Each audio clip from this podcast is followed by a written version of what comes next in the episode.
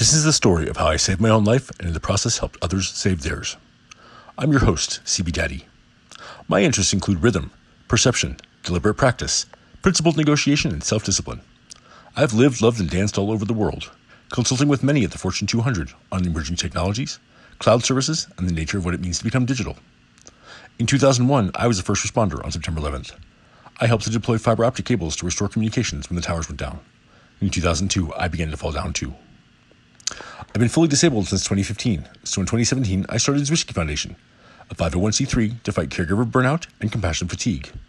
Then we launched Daddyism Studios, a series of social clubs, salons, and shindigs all over the world for inquisitive types living in perilous times. We currently have locations in Spain, Scotland, Germany, and the United States. My current focus is Syzygy Sundays. Change is how the future becomes the present. Will you lend your strength to mine? Leaders set the tone of their organization. If they lack emotional intelligence, it could have more far reaching consequences, resulting in lower employee engagement and a higher turnover rate. While you may excel at your job technically, if you can't communicate effectively with your team or collaborate with others, those technical skills will get overlooked. By mastering emotional intelligence, you can continue to advance your career and your organization. People don't discover sense, they create it. They need conversations with others to move towards some shared idea of what meanings are possible. As a leader, help people build a context that aids explanation. Solidify other identities, such as sounding board, witness, source of resilience, information hub, storyteller, companion, caregiver, and historian. Listen to the words people are saying. Help them find other words that connect with human strengths rather than darkness and evil. Help them talk their way into resilience. Enable them to construct a larger story. Expand the range and variety of cues. Provide a transition between the superficial and the profound. Sense making is dynamic and requires continuous updating and reaccomplishment. Recovery is about plausible, working stories of what we face and what we can do. Stories that should be modified based upon new inputs, new opportunities, and new setbacks. Don't let the first plausible account be the last possible story. Help people get that first story, but then help them revise it, enrich it, replace it. In inexplicable times, people have to keep moving. Recovery lies not in thinking then doing, but in thinking while doing and in thinking by doing. Help people keep moving and keep paying attention. When people are animated, their, process, their actions are small experiments that help make sense of perilous times. Wise leaders protect that process and that truth. I'm your host, CB Daddy. There's a story that Suzuki Roshi told. He was the Zen master at the Zen Center here in San Francisco. He went to Yosemite and saw a big waterfall coming over a cliff. It's one river at the top of the cliff, but as it falls, the river breaks up into all these individual droplets. And then it hits the bottom of the cliff, and it's one river again. We're all one river till we hit that cliff. That distance between the top of the cliff and the bottom of the cliff is our life. And all the individual little droplets think they really are individual little droplets until they hit the bottom and then they're gone. But that droplet doesn't lose anything. It gains. It gains the rest of the river. I was sitting in my apartment visiting with a friend when I received a call from a social worker at Denver Health asking if I knew a John Reyes. No, I don't think so, I replied. Well, how about John Lopez? she asked. That rang a bell, and I stopped for a second to think. And suddenly I flashed back to Ian, an acquaintance who stayed with me for six weeks in the winter of 2018 2019. Yes, I know him, I said. What's the matter? I thought you would want to know that Ian passed away this week. He was found in his bathroom, face down, not breathing. By the time paramedics were called, he hadn't breathed for over 10 minutes, and he arrived at the hospital brain dead. They called me because he put me down as his emergency contact at some point.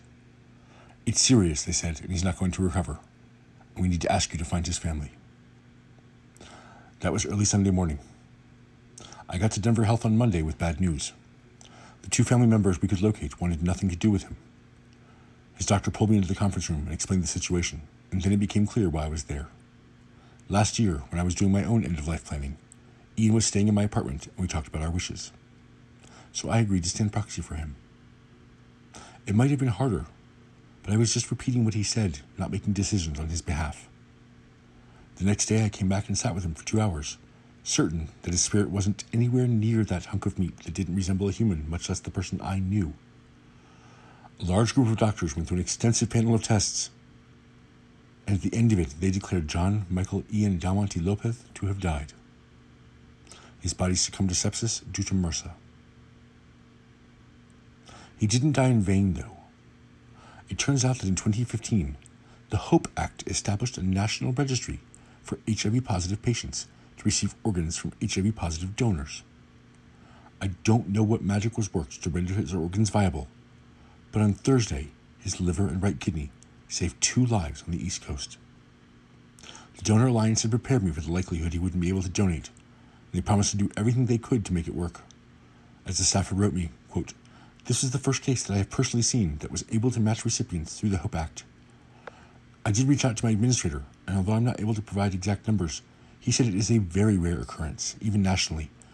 In order for donation to proceed, there are very exact matches that must occur. The first thing that has to match is the intention. If you haven't thought about what you want done to help you leave this world, now is the time.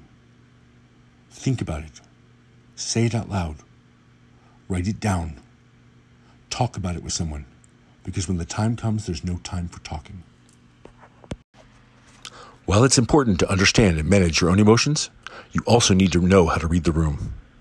Social awareness describes your ability to recognize others' emotions and the dynamics in play within your organization. Leaders who excel in social awareness practice empathy. They strive to understand their colleagues' feelings and perspectives, which enables them to communicate and collaborate more effectively with their peers. Global leadership development firm DDI ranks empathy as the number one leadership skill reporting that leaders who master empathy perform more than 40% higher in coaching, engaging others, and decision making. In a separate study by the Center for Creative Leadership, researchers found that managers who show more empathy towards their direct reports are viewed as better performers by their boss. By communicating with empathy, you can better support your team, all while improving your individual performance. Self awareness is at the core of everything. It describes your ability to not only understand your strengths and your weaknesses, but to recognize your emotions and the effect that they have on you and your team's performance. According to research by organizational psychologist Tasha Eurich, 95% of people think they're self aware, but only 10 to 15% actually are, and that can pose problems. Working with colleagues who aren't self aware can cut a team's success in half, and, according to Eurich's research, lead to increased stress and decreased motivation. In order to bring out the best in others, you first need to bring out the best in yourself which is where self awareness comes into play. One easy way to assess your self awareness is by completing 360 degree feedback, in which you evaluate per- your performance, then match it against the opinions of your boss, your peers, and your direct reports.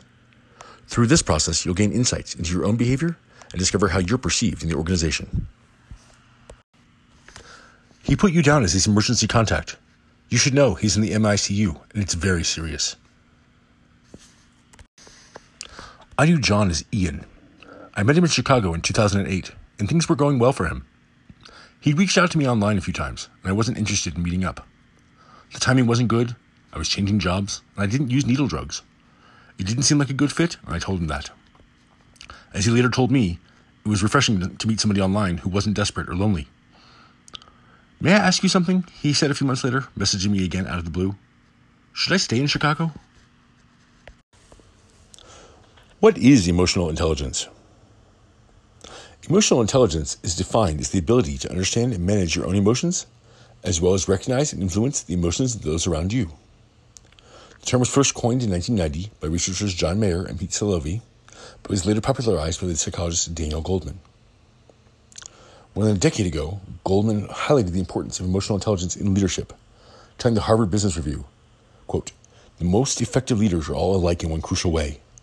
They all have a high degree of what has come to be known as emotional intelligence. It's not that IQ and technical skills are irrelevant, they do matter, but they're the entry level requirements for executive positions.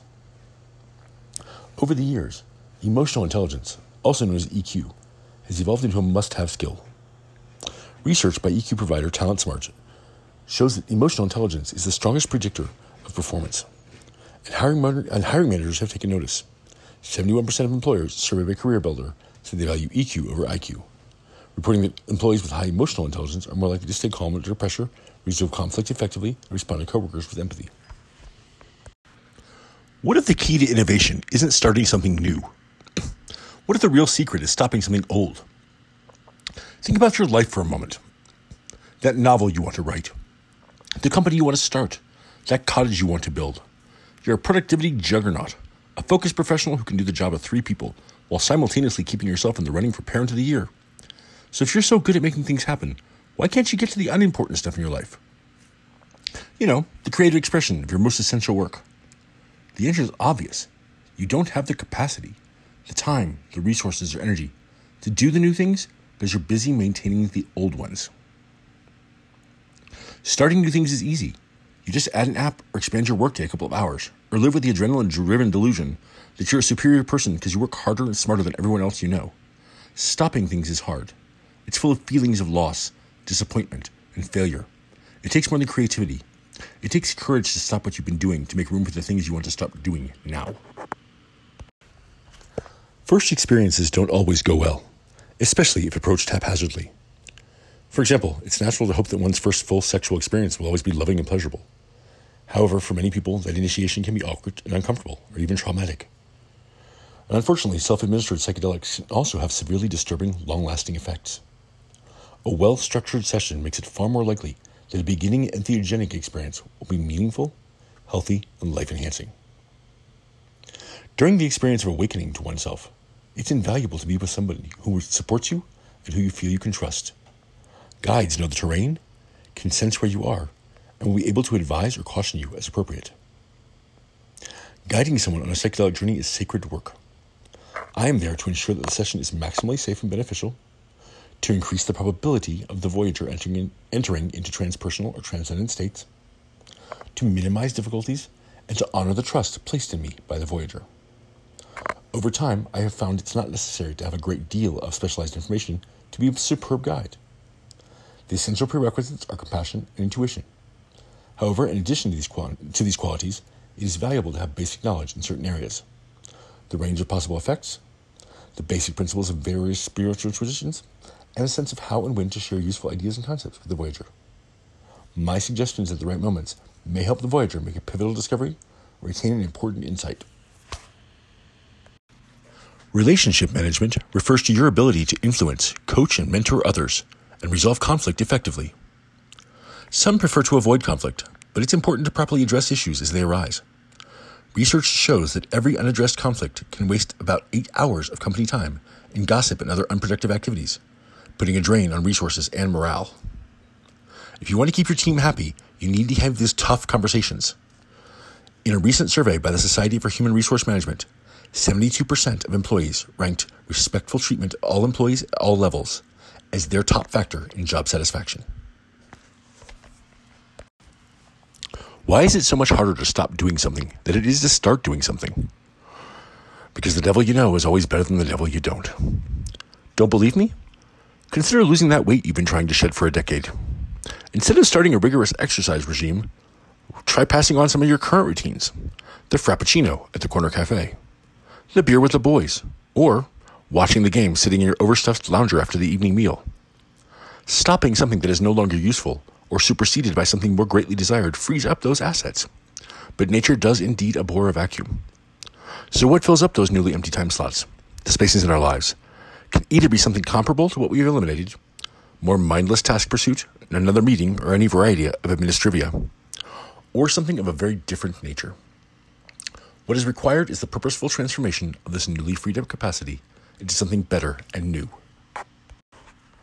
Self management refers to the ability to manage your emotions, particularly in stressful situations, and maintain a positive outlook despite setbacks. Leaders who lack self management tend to react and have a hard time keeping their impulses in check. A reaction tends to be automatic. The more in tune you are with your emotional intelligence, however, the easier you can make the transition from reaction to response. It's important to remember to breathe, pause, collect yourself, and do whatever it takes to manage those emotions, whether that means taking a walk or calling a friend, so that you can more appropriately and intentionally respond to stress and adversity. Remember, no one calls in the first reactors, they call in the first responders. The Japanese government officially defines hikikomori as people who haven't left their homes or interacted with others for at least six months.